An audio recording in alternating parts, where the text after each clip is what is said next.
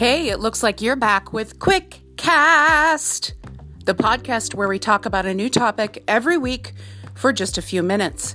If you have a short attention span, we are here for you. Welcome.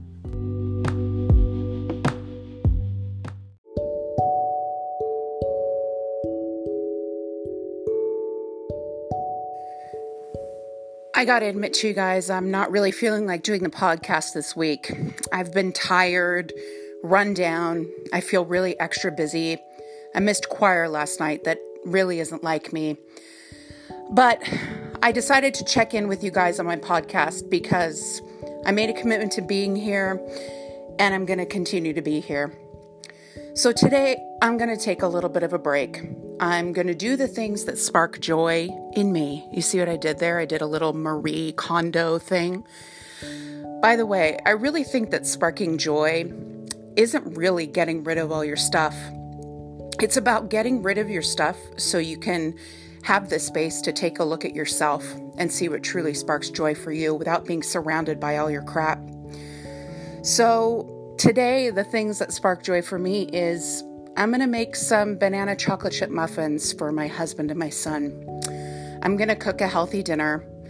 I'm going to watch a funny movie on TV. I'm going to laugh with my family.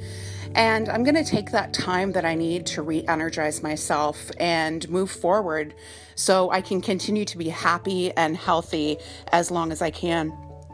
I would encourage you to do the things that spark joy for you as well. And whatever that may be, doesn't have to be things that cost money.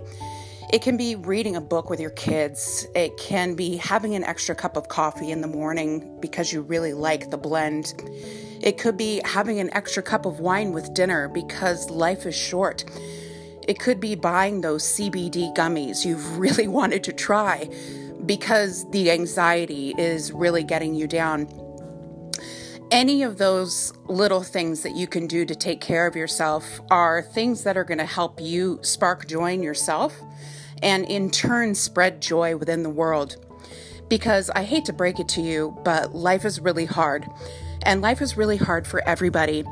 And whatever we can do for ourselves and with each other to keep every day full of joy, it will bring a better peace and understanding throughout all of our society. And I wholeheartedly believe that. So go forth, do the things that make you happy, however small they are. Be kind to everyone you meet because everybody is having just as hard of a time as you are. I hope that you can enjoy every moment this coming week. And next Thursday, I have a really great story to tell, and I really think that you're going to love it. Take care. And as always, you can tweet me at QuickCastBrenna.